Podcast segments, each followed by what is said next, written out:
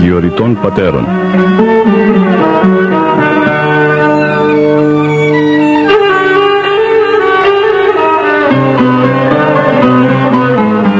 Βοήσιοπης στον παράδεισο της Αθωνικής ερήμου όπου διδάσκει ο Άθος με τη μυστική γλώσσα των πατέρων του.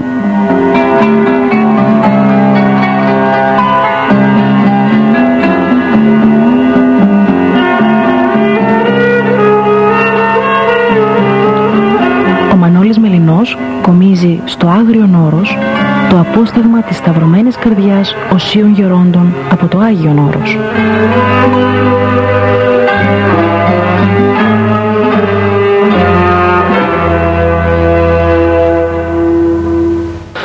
Χαίρετε αγαπητές και αγαπητοί μου φυλαγιορείτε ακροατές. Μαζί και πάλι με τη χάρη του Θεού στα πλαίσια της καθιερωμένης αθωνικής επικοινωνίας μας. Και σήμερα, εδώ στην Ιερά Μονή Καρακάλου, θα συνεχίσουμε τη συνομιλία με τον οσιολογιότατο γέροντα Μάρκελο με τις ευλογίες του σεπτού καθηγουμένου του κοινοβίου του Αρχιμανδρίτου Πατρός Φιλοθέου. Πριν περάσουμε στη συνομιλία με τον πατέρα Μάρκελο θα σας διαβάσω ένα απόσπασμα ως εισαγωγή της επικοινωνίας αυτής από το βιβλίο Αθωνίτε Βαλκανίων που είναι το έκτο στην σειρά πύρα πατέρων. τέλειος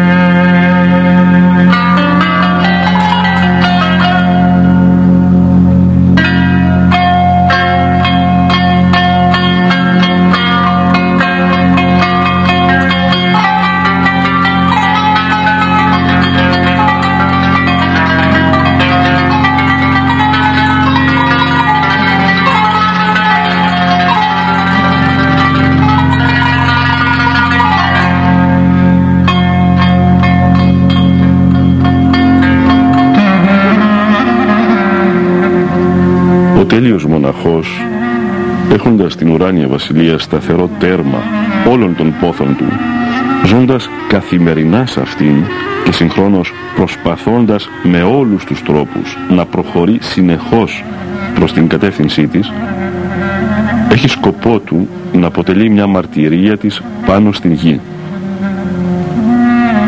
Η ίδρυση του μοναχισμού μέσα στην Εκκλησία φαίνεται να έχει γίνει για να βεβαιώσει τα δικαιώματα που έχουν οι χριστιανοί στην πολιτεία των αγγέλων και τα βεβαιώνει καθημερινώς με το να τα εξασκεί. Αυτό ακριβώς ζητεί και ο λαός του Θεού. Αυτό ζητούμε όλοι μας από αυτούς οι οποίοι έχουν αφιερωθεί στον Θεό. Περιμένει μια αγάπη ουράνια ένα λόγον ουράνιο, μια τροφή όπως το μάνα ουράνια. Εκείνος ο οποίος θέλει να βρει το σημείο στο οποίο έχει την αρχή της η προσπάθεια της μοναχικής τελειώσεως πρέπει πριν απ' όλα να ανατρέξει στο μαρτύριο με την στενή και την ευρεία του έννοια. Ο Θεός δεν υποχρεώνει κανέναν αβίαστα ο άνθρωπος πρέπει να επιλέξει την μοναχική ζωή. Να, όπως στην μάχη, όταν ο αξιωματικός ζητεί να παρουσιαστεί ένας γενναίος στρατιώτης που θα τολμήσει να διεκπαιρεώσει επικίνδυνη αποστολή. Δεν την επιβάλλει, ζητεί εθελοντή. Πολλοί διστάζουν, ώσπου έρχεται εκείνος ο οποίος αισθάνεται ότι αυτή η αποστολή είναι πάνω απ' όλα. Εγείρεται και λέγει «Ιδού εγώ». Είναι πράξη υπερτά της ελευθερίας, διότι είναι πράξη υπερτά της απαρνήσεως. Ο αξιωματικός απευθύνεται προς όλους ανεξαιρέτως. Το ίδιο και ο Χριστός, ο οποίος μέσα σε πνεύμα ελευθερίας καλεί. Ο Μέγας Αντώνιος, αν δεν άκουγε την φωνή του, δεν θα προχωρούσε. Από την στιγμή όμως που την άκουσε, άρχισαν τα πάντα για αυτόν. Τα αφήνει όλα και τον ακολουθεί. Είναι θαυμάσιος ο τρόπος με τον οποίο ο Μέγας Αθανάσιος διηγείται τα γεγονότα. Τα λόγια της γραφής με την πένα του κάνουν να λάμψει ολόκληρη η θεολογία του μοναχισμού. Το μυστήριο του μοναχού αποκαλύπτεται φωτεινό και ολοκάθαρο μέσα από τα γεγονότα και την ζωή του μεγάλου εκείνου ασκητού. Η προσφορά του μεγάλου Αντωνίου είναι προσφορά μέσα στην πίστη. Ο Κύριος είπε «Ή θέλεις τέλειος είναι». Ο καθηγητής της ερήμου το θέλει. Εδώ δεν πρόκειται για μια τάξη απλών ηθικών αρετών, αλλά για ριζική και μόνιμη αλλαγή. Αυτή η ίδια πίστη στην ίδια φωνή όθησε αργότερα μυριάδες αναχωρητών και μοναχών στην Αγγελική Πολιτεία. Το ίδιο και στις μέρες μας. Όλοι αυτοί άκουσαν και ακούνε την φωνή του Κυρίου σαν φωνή υδάτων πολλών, δυναμική και καθοριστική. Την άκουσαν και την ενστερνίστηκαν την ακούν και την ενστερνίζονται.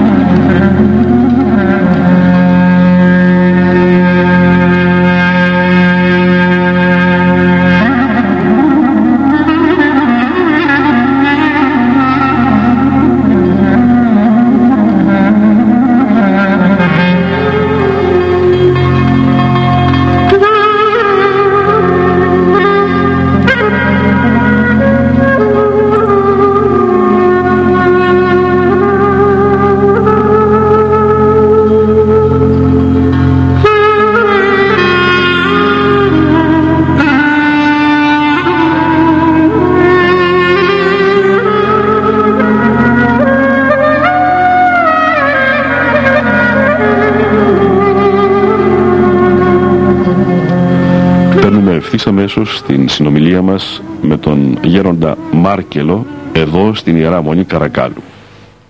Όταν ομιλούμε περί του, περί του Άδου και ότι οι ψυχές των καλαζομένων μένουν στον Άδη πρέπει να το εννοήσουμε ως εξής ότι κάθε ένας που αποθνίσκει ο θάνατος είναι διάβασης από τα πρόσκαιρα στα αιώνια από τον θάνατο πλέον στην αιώνιο ζωή. Μια πύλη είναι ο θάνατος Μια πύλη. Ναι. Όχι ένα τέλος. Μάλιστα. Όπως λέγαμε ότι πριν, πριν ο άνθρωπος ο Θεός κατέβει στον Άδη με την, όπως, όπως γιορτάζουμε, γράφουμε στην Ανάσταση το συναξάρι η τρίμηρο σταθή του Κυρίου και η σάδου κάθοδος. Όταν λοιπόν κατήλθε ο, ο Χριστός στον Άδη και ήρθαν όλοι οι δίκαιοι και έσπευσαν προς το φως και απελευθερώθηκαν από τα δεσμά του θανάτου και του άδου και ακολούθησαν τον Κύριο. Με την Ανάσταση όμως του Κυρίου μας πλέον οι ψυχές που αποθνίσκουν δεν παραμένουν εις τον Άδη. Ενικήθη ο Άδης και ο θάνατος. Άδου, το θανάτου εορτάζουμε νέκρωση, άδου την καθαίρεση ως προσάλλουμε στον κανόνα των Αναστάσιμων. Ούτε ο θάνατος υπάρχει δια τους χριστιανούς, ούτε άδεις πλέον που να φυλακίζει τις ψυχές. Αλλά οι ψυχές απέρχονται και προγεύονται είτε σε αιωνίου ζωής είτε σε αιωνίου ε, κολάσεως από τώρα. Πού σου φάνατε το κέντρο γίνεται; Πού σου άδει τον Νίκος όπως λέει ο Ισαΐας. Ανέστη Χριστός. Τα διέλυσε όλα αυτά. Τα διέλυσε όλα αυτά. Τα κλείτρα του θανάτου και φυλακές τα κατέσπασε. που διαλύθησαν αυτά. Μάλιστα. αυτό τώρα ένας γέροντας το διηγήθη ως εξής. Το διηγήθη και κοίταξε και τη δογματική και λέει ότι οι ψυχές περνούν των Αγίων και των Εναρέτων αλλά δεν παρακρατούνται. Περνάς, γύροντα. από τον θάνατο δηλαδή. Από θάνατο. Από θάνατον. Περνάς τον τόπο αυτόν, αλλά δεν παραμένεις πλέον στον Άδην. Διότι ο Άδης, όπως λέγαμε, δεν είναι κάτι το, το προσωπικό, το πραγματικό. Νοητός πρέπει να, να νοηθεί. Και ο Άγιος Νικόδημος ο Αγιορείτης α, καταλήγει ότι πλέον ο, ο Άδης είναι νοητό πρέπει να το θεωρήσουμε ως νοητή ύπαρξη και ε, θεωρείται κυρίως ο διάβολος διότι αυτός παρακρατεί τους ανθρώπους που εμίασαν προς αυτόν που κατευθύνονται προς την, προς την κόλαση. Διότι κόλαση λέγαμε δεν υπάρχει στην πραγματικότητα με την έννοια που την εννοούμε. Λέγαμε ότι είναι μεταμέλεια λέει ο Μεγάλος Βασίλειος. Ε, ακριβώς η τύψη της συνειδήσεως. Ο Βάσης Αάκ λέει πολύ ωραία. Σε ένα κεφάλαιο, στο 30 νομίζω κεφάλαιο στα ασκητικά του. Στα βρεθέντα ασκητικά. Ναι, λέει ότι ο Θεός είναι αγάπη. Και, και ο Θεός δεν είναι τιμωρός διότι είναι αυτοάγαθον, αυτοάγαθον όν και η αγάπη όμως του Θεού ενεργεί διπλά, με διπλό τρόπο. Τους μεν αγαθούς και σωσμένους ανθρώπους τους εφραίνει τους δροσίζει, τους παρηγορεί. Χαίρονται δηλαδή από την αγάπη του Θεού. Οι δε τους ανθρώπους τους αδίκους και τους κλωδισμένους τους καίει. Τους καίει. Αυτή δηλαδή γιατί τους καίει; Διότι έρχεται η μεταμέλεια λέει, ο, ο Άγιος Ισάκος λέει ότι κατά την δική μου γνώμη η κόλαση είναι η μεταμέλεια της ψυχής. Διότι αμάρτησε σε ένα τέτοιο Θεό σε αυτόν τον αγαθό πατέρα μας. Σε αυτό το υπερτέλειο όν που εθυσιάστηκε για μας, που σταυρώθηκε, έχισε το αίμα, το αναστήθηκε, μας προορίζει αυτή την αιώνια ζωή, να βλέπεις την αιώνια ζωή, να βλέπεις το φως και εσύ να αποχωρήσεις από όλους τους δικούς σου και τους γνωστούς, να αποχωρήσεις το σκότος και να, και να εξομοιώνεσαι με τον διάβολο. Αυτή λοιπόν η μεταμέλεια είναι η κόλασης που αυτοτιμωρείται ο άνθρωπος, ο Θεός δεν τιμωρεί. Λοιπόν, αυτά ε, ακριβώς τώρα που μέσα από τα πατερικά κείμενα και από το Ευαγγέλιο έτσι διατυπώνονται, ε, να πως μου το διηγήθηκε ένας γέροντας.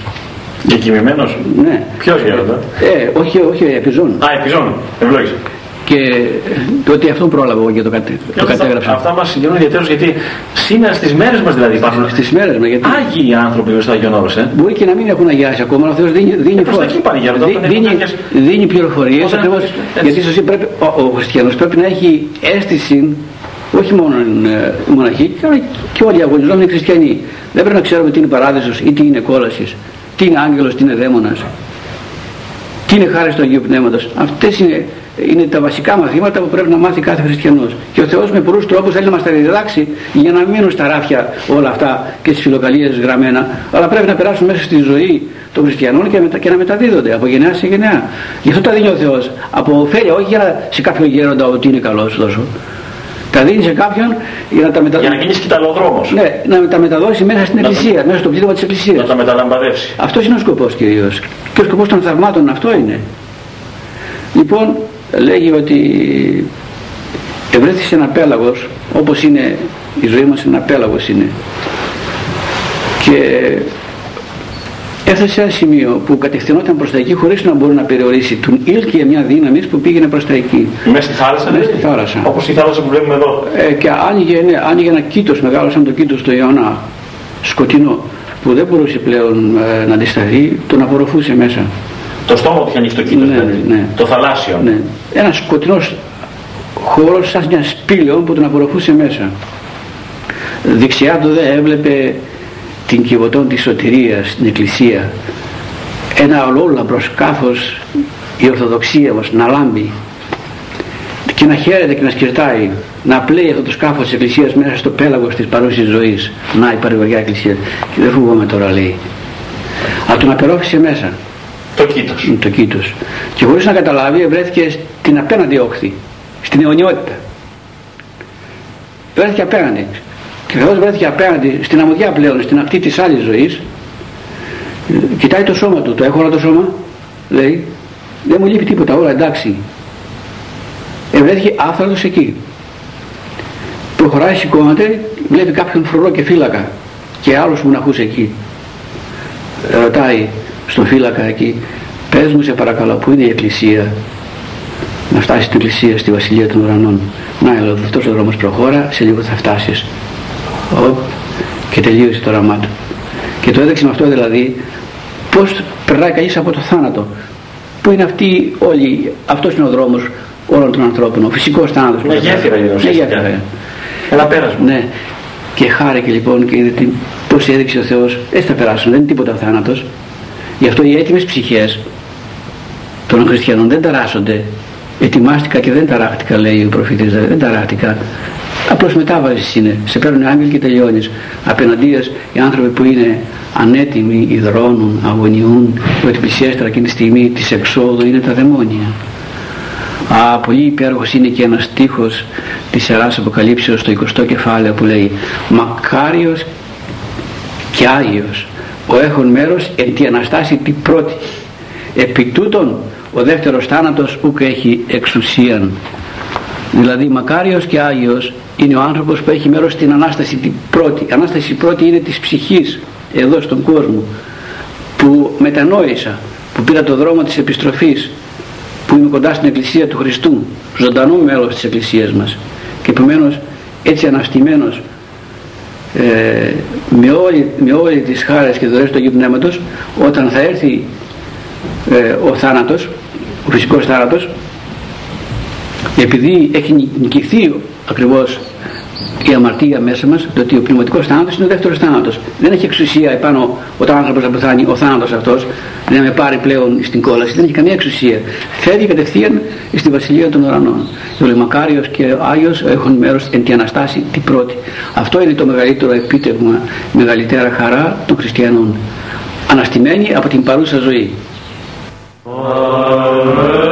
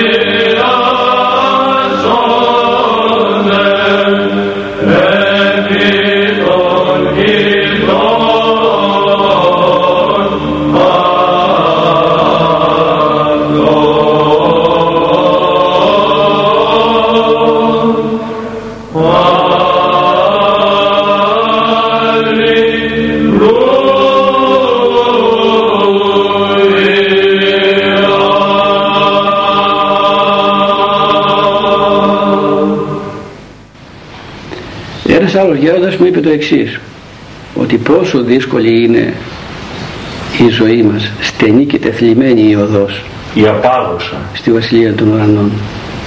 Λέει ανέβαινα ανέβαινα.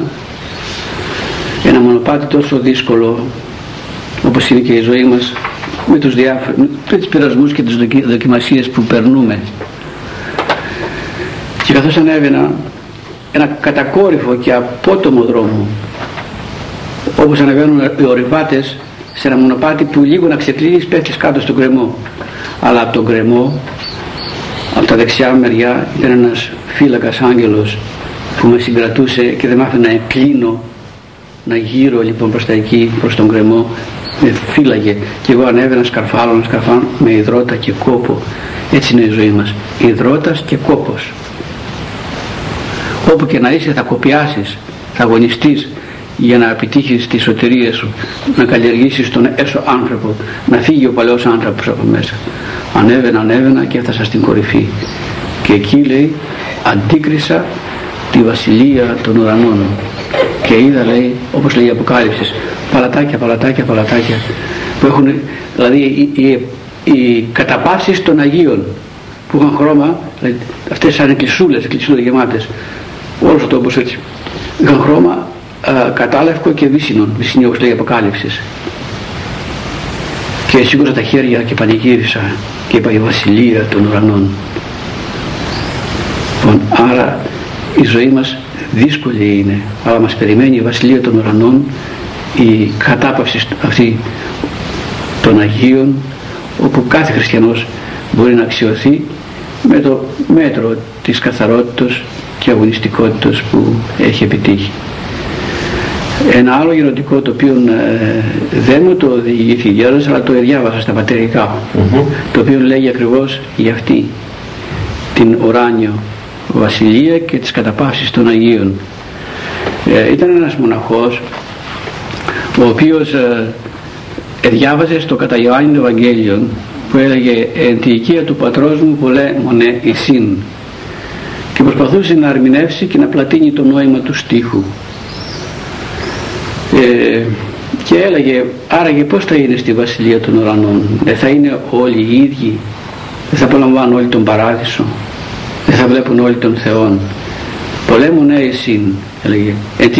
Εν τη γη του πατρός μου καταλάβαινε ότι είναι η Βασιλεία των Ουρανών. Πολέμουν εσύν έλεγε μήπως θα είναι διαφορετικά εκεί θα υπάρχουν διακρίσεις; Πως τέλος πάντων θα είναι Θεέ μου εκεί ο παράδεισος; Δεν θα σε βλέπουν όλοι, θα σε απολαμβάνουν όλοι ίσια και βυθισμένος σε αυτές τις σκέψεις ευρέθηκε σε έκσταση και αρπάγει ο νους και βρέθηκε μέσα στον παράδεισο. Εκεί ο οδηγός του ήταν ο φύλακας άγγελός του. Αν μέσα στην πόλη ρωτούμε που να πάμε πόσο μάλλον σε εκείνα τα οράνια σκηνώματα. Τον πηγαίνει λοιπόν και τον οδηγεί σε μια ψυχή η οποία την είδε να έχει ένα διαβιέστατο σώμα διάφανο, άειλο, πνευματικό να ευωδιάζει. Και του ρωτάει ψυχή μου εσύ λέει τι αγώνα έκανες στον κόσμο και ο Θεός σου εχάρισε αυτή την τιμή και την δόξαν και το παντάει η ψυχή εγώ στον κόσμο ήμουν, ήμουν μοναχός λέει. Και δεν έκανα τίποτα το ιδιαίτερο απλώς υπακουή στο γεροντά μου και εφήρμοσα τα μοναχικά μου καθήκοντα και ο Θεός από αγάπη και σπλαχνία με έφερε εδώ που βλέπεις που προχωρά άγγελος παραπέρα. Άλλη ψυχή εξίσου δοξασμένη τι ήσουν εσύ άνθρωπε μου και ήρθες εδώ; ρωτάει πάλι. Εγώ ήμουν επίσκοπος. Ήμουν πρώτα μοναχός αλλά δια τις ανάγκες της εκκλησίας με παραβίασαν και με έκαναν δεσπότη. Και επίμενα το ποιμνιό μου καλά τους εδίδαξα το λόγο του Θεού τους βοηθούσα όσο μπορούσα και η εσπλαχνία και η αγάπη του Θεού με έφερε τη δόξα που βλέπεις προχωράει πιο πέρα άλλη ψυχή όχι βέβαια στην προηγούμενη δόξα αλλά πάντως σώμα άφθατο και δοξασμένο. Και του ρωτάει πως και αυτή βρέθηκε σε αυτόν τον τόπο της αναπαύσεως. Και η ψυχή του απαντάει εγώ λέει στον κόσμο όταν ήμουν δεν έκανα τίποτα. Ούτε μπορούσα να κάνω καθόλου και πως βρέθηκες εδώ αφού δεν έκανες τίποτα; Λέει εγώ εγεννήθηκα παράλυτος και καθώς ήμουν παράλυτος λέει τι μπορούσα να κάνω; Τίποτα Απλώς μόνο δεν εγώ ήξερα και δεν είπα θέμα γιατί με έκανα έτσι. Και από την εσπλαχνία του Θεός με έφερε εδώ που βλέπεις. Διότι ένας, κύριε Μελίνα, ένας άνθρωπος που γίνεται, ένα παιδάκι που γίνεται παράλληλος, που εμείς τα έχουμε για να τα πετάξουμε, ο Θεός και για αυτά προνοεί και για τους γονείς του προνοεί και ενδιαφέρεται και θέλει να τα σώσει. Και να δείτε πως ε, συνέβη πέρυσι που ε, εδώ στα Αρχονταρίκη που καθόμασταν έτυχε να περάσω και ήταν προσκυνητέ εκεί και ήταν, σαν κάθισα λίγο εκεί πέρα ήταν ένας πατέρας που ε, όταν σταμάτησε με πλησία σε λίγο και μου είπε τον πόνο του λέει πάτερ να σου πω τι ένα περασμό και μια δοκιμασία και στενοχώρια που έχω με τη γυναίκα μου τι έχεις λοιπόν άνθρωπο του Θεού του λέω και μου διηγήθηκε ότι έχουν ένα κοριτσάκι που είναι 7 ετών και γεννήθηκε παράλυτο είναι πόνο μεγάλο, του δεν έχεις άλλα παιδιά Έχω ένα στο Λύκειο αλλά και ένα στο γυμνάσιο. Αυτά τα παιδιά σε ακούνε, του λέω. Σε σέβονται σαν γονείς. Ε, δεν ξέρεις πάτερ μου τώρα τα παιδιά λέει. Τα παιδιά σήμερα λυτεύουν λέει, δεν σέβονται γονείς. Έτσι ζουνε. Του λέω αυτό το κοριτσάκι που έχεις εκεί πέρα δεν κάνει αμαρτίες ούτε πρόκειται να μπει στη ζωή να αμαρτήσει Τότε ξεθάρεψε λίγο και μου λέει, ναι λέει ξέρεις τι γίνεται. Παίρνω εγώ την εικόνα της Παναγίας, την ασπάζεται γι' αυτό, την ασπάζομαι κι εγώ. Το καταλαβαίνω και με καταλαβαίνει καλύτερα από τα άλλα μου λέει. Ψάλω εγώ κατροπάρια, λέει και αυτός όσο μπορεί λέει εκεί πέρα και το χαίρομαι λέει τόσο. Ας είναι έτσι. Άρχισε να μου ξεθαρεύει πια. Και του λέω, κοίταξε η πρόνοια του Θεού και μην παραπονήσεις και μην γογγίζεις διότι αυτό δεν θα μπει στη ζωή δεν θα μαρτύρεις σαν ψυχή θα ταλαιπωρηθεί το σώμα του εδώ πέρα αλλά θα φύγει η ψυχή του ανάλαφρη και το σώμα στην άλλη ζωή δεν θα είναι έτσι εδώ είναι έτσι. Εκεί θα είναι άφθαρτο και αιώνιο. Δεν υπάρχουν αυτά τα μειονεκτήματα που έχει το σώμα. Και εσύ και η γυναίκα σου που κάνεις κόπο και το περιποιείς και το καθαρίζεις, διαμέσου αυτού του παιδιού σου θα σωθείς. Επομένως ας δει την πρόνοια και την αγάπη του Θεού και ας τη δουν και όλοι που ακούνε το λόγο αυτό ότι δεν πρέπει να τα έχουμε καταφρονημένα αυτά τα παιδιά και να τα πετάμε Όσα βλέπετε βγαίνουν με το σύνδρομο Down, πώς το λένε κύριε Μελίνη. Σύνδρομο Down. Σύνδρομο Down. ιδιωτή. Ναι. Και γίνονται λοιπόν ε, οι εκτρόες αυτές και τα πετάμε τα παιδιά και, και δεν βλέπουμε πίσω από αυτά την πρόνοια του Θεού και βογγίζουμε και μεμψημερούμε και τα έχουμε τελείως απογεγραμμένα αυτά τα παιδιά. Λοιπόν, αλλά ας γυρίσουμε πάλι στον παράδεισο ότι κάναμε αυτή την παρένθεση που ε, τέλος πάντων είχε και την ήταν, ήταν, είχε τη σημασία της για το Ότι ήταν κάποιος γονιός που έχει τον πόνο. Βεβαίως, ήταν πραγματικό γεγονός. Προχωράει, προχωράει παραπέρα ο μοναχός μέσα στον παράδεισο μαζί με τον αγγελό του βλέπει άλλη ψυχή. Και την ρωτάει, εσύ λέει, πώς ήρθες εδώ, εγώ ήμουν οικογενειάρχης, λέει. Είχα τη γυναίκα μου και τα παιδιά μου. Τα μεγάλωσα τα παιδιά μου τα πάντρεψα, τα νοικοκύρεψα, όλα. Και στη ζωή μου δεν γνώρισα άλλη γυναίκα. Έτσι το λέει και με έκανε εντύπωση. Διότι σήμερα βλέπετε οι νέοι σύζυγοι τι κάνουν, μεγάλη αμαρτία, μεγάλο κακό. Ένας πάει από εδώ, άλλος πάει από εκεί, μειώνουν την κήτη τους, πώς να υπάρχει αγάπη και συζυγική ζωή πίστης μέσα στην οικογένεια. Διαλύονται οικογένειες και να στρέπεται από εδώ και όλος εκεί. Γι' αυτό λέει ο, ε, ε, ο Άγιος Ιωάννης ο Συναήτης τους είπε απλά πραγματάκια. Να μην ψεύδονται να μην κλέβουν να μην εκκλησιάζονται. Σε ξένο πράγμα λέει είπε ο Ιωάννης σε ξένο πράγμα. Και σε ξένη γυναίκα να μην αγγίξετε. Έτσι του λέει αρκεστείτε στην δική σας γυναίκα και παραπέμπει στο καταλοκάνο Ευαγγέλιο που λέει το στίχο αυτό και λέει όταν αυτά όταν αυτά τα τηρήσετε, ου μακράν εστέ της βασιλείας των ουρανών και της παραπέμπης κατά Μάρκων Ευαγγέλιων. Όταν κάνετε αυτά τα πραγματάκια, ξέρετε, δεν είστε μακριά του βασιλεία των ουρανών, είστε μέσα στον παράδεισο από τώρα. Και με έκανε εντύπωση πως ο, και ο αυτός ο άνθρωπος, ο οικογενειάρχης μέσα στον παράδεισο, και εγώ δεν γνώρισα άλλη γυναίκα. Και τον αναφέρει ο Άγιος Ιωάννης Ιωναήτης και συμβουλεύει τότε τους χριστιανούς εκείνης της εποχής. Και εμείς το λέμε σήμερα ότι μεγάλη αμαρτία γίνεται όταν κανείς έτσι ξεσχίζει και διαμελίζει την οικογενειακή του ε, ειρήνη, συνοχή και πλέον η κοινωνία μας από αυτό πάσχει σήμερα. Δεν υπάρχει καλύτερο να τιμάει κανείς τη γυναίκα του, να τιμάει τον άντρα του, να τιμάει τα παιδιά του. Μην γίνουμε τόσο σαρκικοί, τόσο σαρκικοί. Αρκεστείτε στην δική σας γυναίκα. Και πάλι ο πνευματικός θα μας βάλει και εγκράτεια, να εγκρατευόμεθα οι σύζυγοι, να μπορούμε να κοινωνούμε, να φύγει η αγάπη από τη σαρκική πνευματική και όσο περνάνε τα χρόνια οι σύζυγοι πνευματικά να επικοινωνούν για να ανεβαίνουν πνευματικά και η σάρκα να τους είναι κάτι του πολύ λιγότερο και να πλεονάζει μέσα τους η εν Χριστώ αγάπη και πνευματική άνοδος. Αυτά είπε λοιπόν στον παράδεισο ο οικογενειάρχης αυτός και προχωρούμε μέσα στον ε, οράνιο εκείνο χώρο τώρα ξεναγούμεθα κύριε Βελή. Από τον Άγγελο γέροντα. Τον Άγγελο ξεναγούμεθα. Και φτάνει στην αγωνιά εκεί του παραδείσου και βλέπει λέει ο μοναχός πολλές ψυχές μέσα στον παράδεισο. Αλλά το σώμα τους δεν είναι το αυθαρτοποιημένο έτσι και δοξασμένο αλλά έμοιζε προς, ως προς την παχύτητα ο λίγο προς το δικό μας σώμα δεν είχαν τέτοια τιμή με τα προηγούμενα και τους λέει πως μπήκατε εσείς στον παράδεισο λέει εμείς όταν είμεθα στον κόσμο επράξαμε όλα τα αμαρτήματα. Δεν υπήρχε αμαρτία που να την κάνουμε.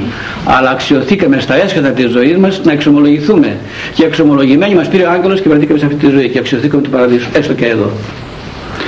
Και με, με αυτή την ε, τελευταία το πούμε, όραση και θέαση ο μοναχός αφού τελείωσε ξυνάγης μέσα στον παράδεισο του έδειξε ο Θεός αυτά που ήθελε να δείξει. Ο μοναχός βρέθηκε εκεί σκυμμένος με το κουμποσχή στο χέρι τα δεράσα του είχαν μου σκέψει από τα δάκρυα από τη βίωση του παραδείσου.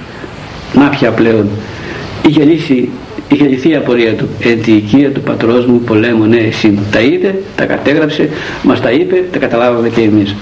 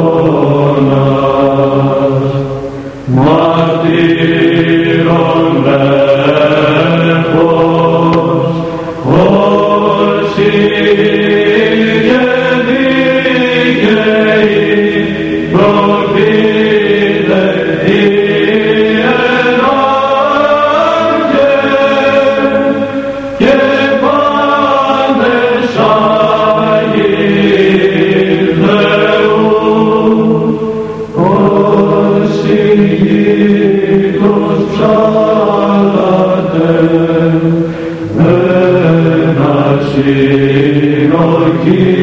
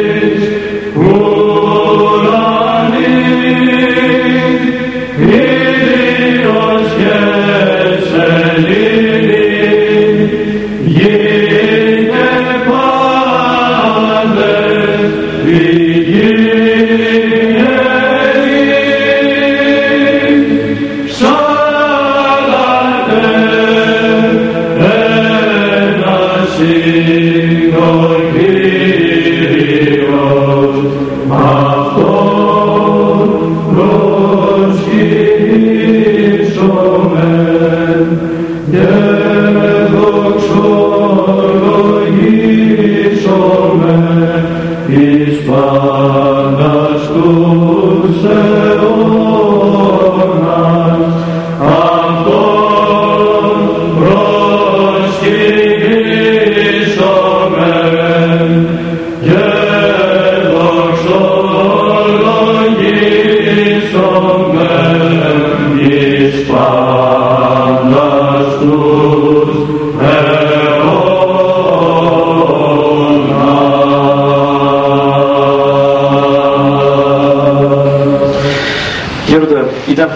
Θαυμάσιες οι διηγήσεις αυτές και μάλιστα η τελευταία σας αυτή η αφήγηση του οικογενειάρχου στον Παράδεισο ε, μου έδωσε ένα καταπληκτικό έναυσμα για να μας πείτε μερικά πράγματα για τις σχέσεις των συζύγων μεταξύ τους για τις προγραμμιαίες σχέσεις γέροντα που... Μήπως ε, κύριε Πελινέ να σας διακόψω. Επειδή έχω μια, ένα πολύ καλό μια τέτοια διήγηση ε, παρόμοια που είναι στη Νέα Σκήτη να την πούμε και αυτή και ύστερα να πάμε στους συζύγους. Χίλιες φορές ευλογημένο. Ε, αυτό θα το συνδέσουμε λίγο με τον Άρθικα όπου είναι η Ιερά Αποκάλυψης, ιστορείται και, και αγιογραφείται Με τον Άρθικα του Καθολικού της Μονής Καρακάλου έτσι. Μάλιστα, με τον Εξονάρθικα και συνεχεία από εκεί θα πάμε στη Νέα Σκήτη. Με το πολύ χαράς σας ακολουθούμε. Λοιπόν, κατεβαίνουμε στον Άρθικα και θα περιγράψουμε έτσι την σκηνή ε, όπως ιστορείται εκεί και αλλιογραφείται όπως την λέει η Αποκάλυψη. Ο, ο Ιωάννης ο Θεολόγος... Θα μας ξαναγήσετε δηλαδή για το τώρα στον Άρθικα της Μονής Καρακάλου με τις υπέροχες αγιογραφίες, τυχογραφίες. Ο, ο Ιωάννης ο Θεολόγος ακούει τη φωνή του Θεού που τον προστάζει του δίνει προσταγή ο Θεός. Λέει σήκω Ιωάννη επάνω του λέει. Τώρα λέμε ακριβώς τα λόγια της Ιεράς Αποκαλύψεως ε, με μια ερμηνεία. Τίποτε δικό μας δεν λέμε. Και του λέει πάρε αυτό το καλάμι και βλέπουμε τον Ιωάννη στην τογραφία να απλώνει το καλάμι αυτό. Έτσι φαίνεται ο Ιωάννης. Απλωμένα τα χέρια και μέτρησε. Τι να μετρήσεις Ιωάννη, να μετρήσεις αυτούς που είναι μέσα στην Εκκλησία μου. Να μετρήσει αυτούς που είναι στην Εκκλησία και στο ιερόν. διότι αυτοί είναι τα παιδιά μου αυτοί με αγαπούν, αυτοί με ακολουθούν θέλω να ξέρω ποιοι είναι οι δικοί μου ποια είναι τα παιδιά μου και γράψτε τα στο βιβλίο της ζωής κοιτάξτε εδώ ασχολιάσουμε το στίχο την πρόνοια του Θεού που δίνει εντολή στον Ιωάννη να μετρήσει αυτούς που είναι μέσα στην Εκκλησία, διότι αυτοί που είναι στην Εκκλησία αυτή είναι η ζωντανά τέκνα της Εκκλησίας του Χριστού. Να τους καταγράψει, να τους καταγράψει, να τους καταγράψει. Να πάρει παρουσίες, ας πούμε. Ναι. Δηλαδή, ενδιαφέρεται και προνοεί για αυτούς και τους δίνει εντολή να τους καταγράψει στο βιβλίο της ζωής από τώρα. Φανταστείτε τώρα τι μεγάλη τιμή και αξία δίνει ο Θεός σε εμάς τους Ορθοδόξους Χριστιανούς. Ότι μας υπολογίζει, προνοεί, μας αγαπά και νοιάζεται για μας. Ποιος για μας νοιάστηκε και, φρόντισε και έδειξε τόσο αγάπη στον κόσμο. Ποιος μας υπολογίζει σήμερα; Ποιος μας υπολογίζει; Και όταν κανείς τώρα ε, το γράψουν οι εφημερίδες το θέλει του μπει τηλεόραση και το όνομά του θεωρεί καύχημα. Εδώ σε γράφει ο Θεός εν βίβλο ζωής. Αλλά ενώ ο Θεός δίνει, μας δίνει τέτοια αγάπη και τέτοια πρόνοια όσο εμείς πρέπει να ανταποκριθούμε σε αυτή την αγάπη και την προνοιά του και τον ενδιαφέρον του. Και του δίνει όμως και δεύτερη εντολή. Η Ιωάννη λέει δεν είναι μόνοι αυτοί που είναι εδώ στην Εκκλησία, είναι κι άλλοι λέει, οι οποίοι είναι έξω στο προάβλιο. Εκεί είναι τα έθνη, οι δωρολάτρες, όλες οι παρθρεσκίες και οι πλάνες, αλλά και οι χριστιανοί, οι οποίοι αδιαφορούν και δεν θέλουν να έρθουν στην Εκκλησία μου. Μην τους βιάσεις, άστος εκεί, αλλά μην τους γράψεις στο βιβλίο της ζωής. Δεν έχουν σχέση με την Εκκλησία μου. Αυτές οι δύο εντολές παίρνει ο Ιωάννης που φαίνονται πολύ καθαρά κάτω.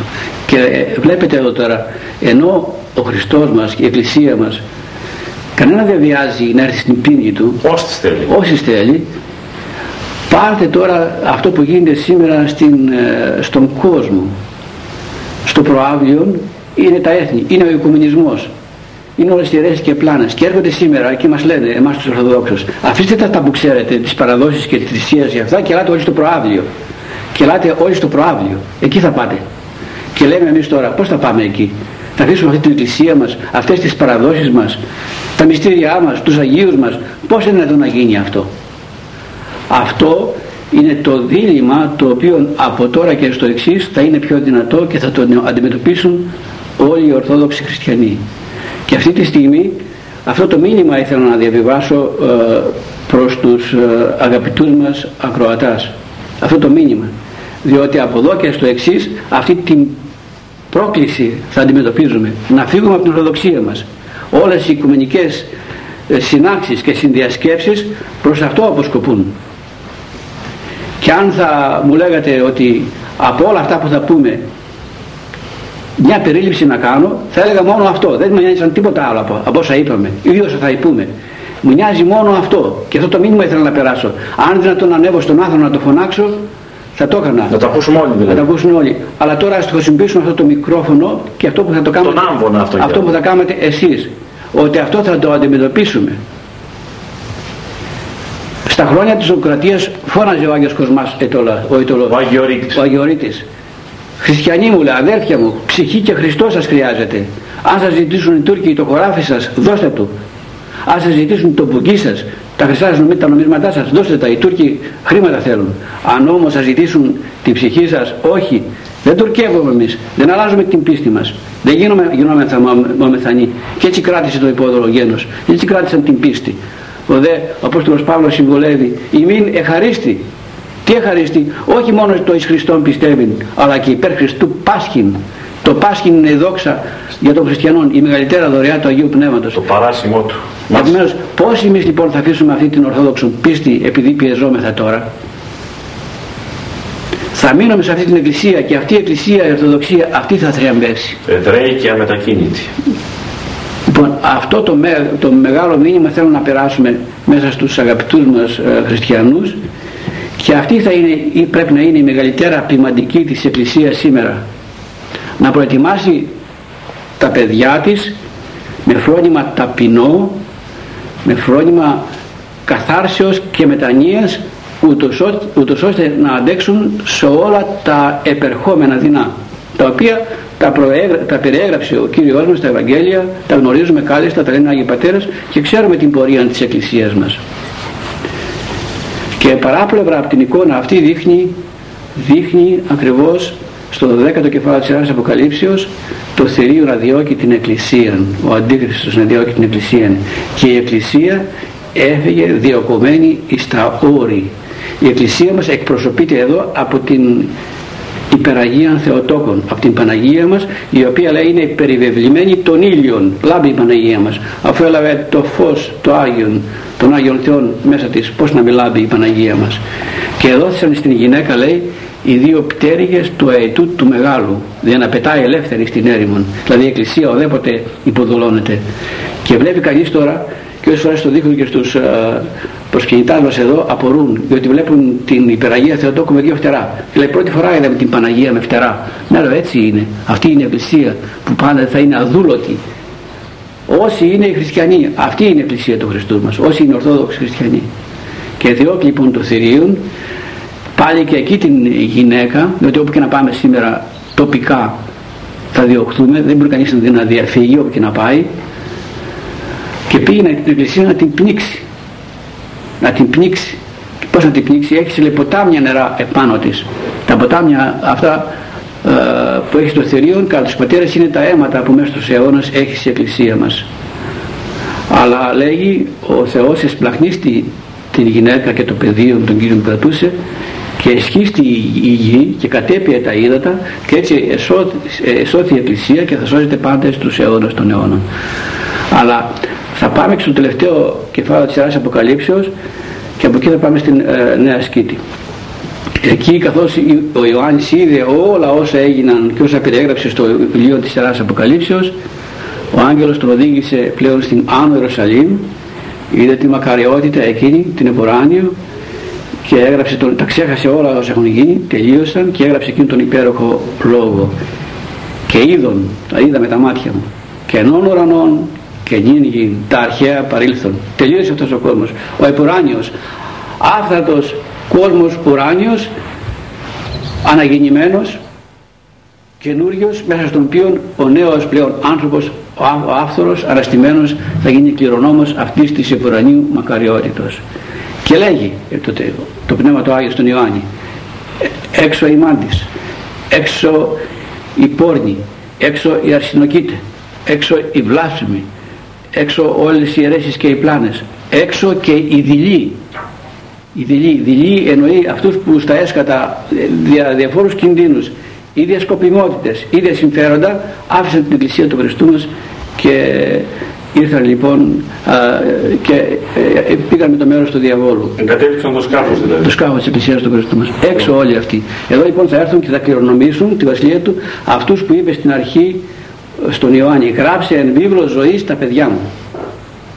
Εν βίβλο ζωής τα παιδιά μου. Πώς ο Θεός προετοιμάζει από τώρα, από τότε για την εποράνιμη μακαριότητα τα παιδιά του.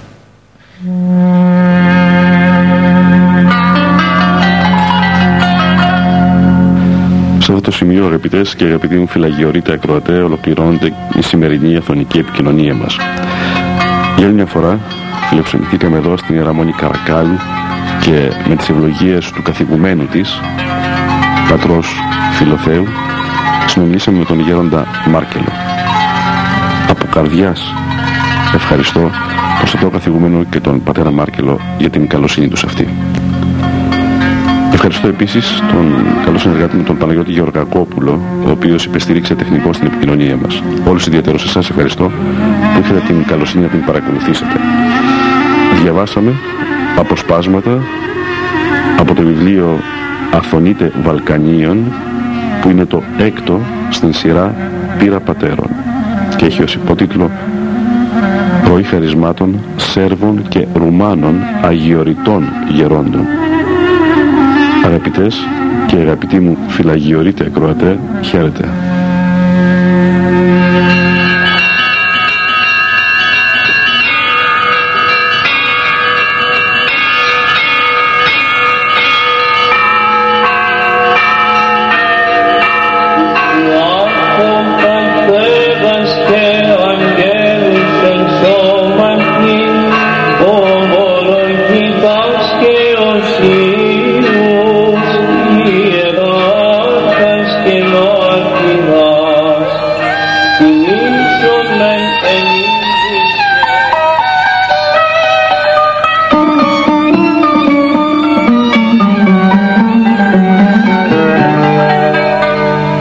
Ήταν η εκπομπή «Πύρα Αγιοριτών Πατέρων».